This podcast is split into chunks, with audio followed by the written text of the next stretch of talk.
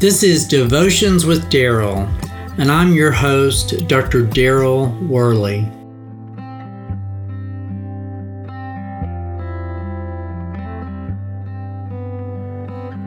Have you ever noticed that no matter what your circumstance, you always seem to want something more? Even after you acquire something, the urge for something else seems to come almost immediately. We are all born with a longing for the fulfillment and need to worship God. There's a reason that every year millions of people travel to visit beautiful places such as a national park like Yosemite or even the Grand Canyon. Humans long to enjoy something that is greater than themselves. However, the problem comes when the longing for fulfillment and worship turns inward or turns to a continual chasing after the desires of our sinful flesh.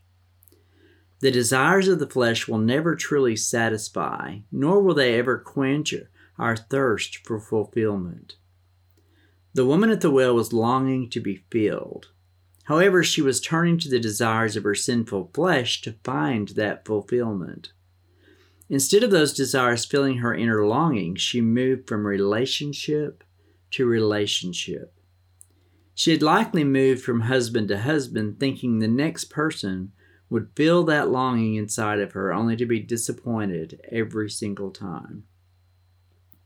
Now, the only one who could quench her deepest desire was standing right in front of her. In John chapter 4, Jesus points us to the sources of our longing for more. Jesus alone can quench our thirst for true fulfillment and joy. The woman said to him, Sir, give this give this water so that I won't get thirsty and have to keep coming here to draw water. He told her, Go call your husband and come back. I have no husband, she replied. She said to her, Jesus said to her, You are right when you say you have no husband. The fact is, you have had five husbands, and the man you now have is not your husband. What you have just said is quite true. That's John chapter 4, verses 15 to 17. Jesus told her that whoever drinks from this water will thirst no more. What is this water that Jesus offers?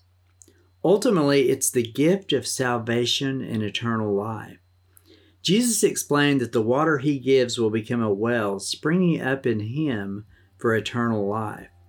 This water is the Holy Spirit and his power welling up within us.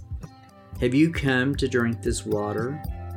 Have you received this gift from Jesus?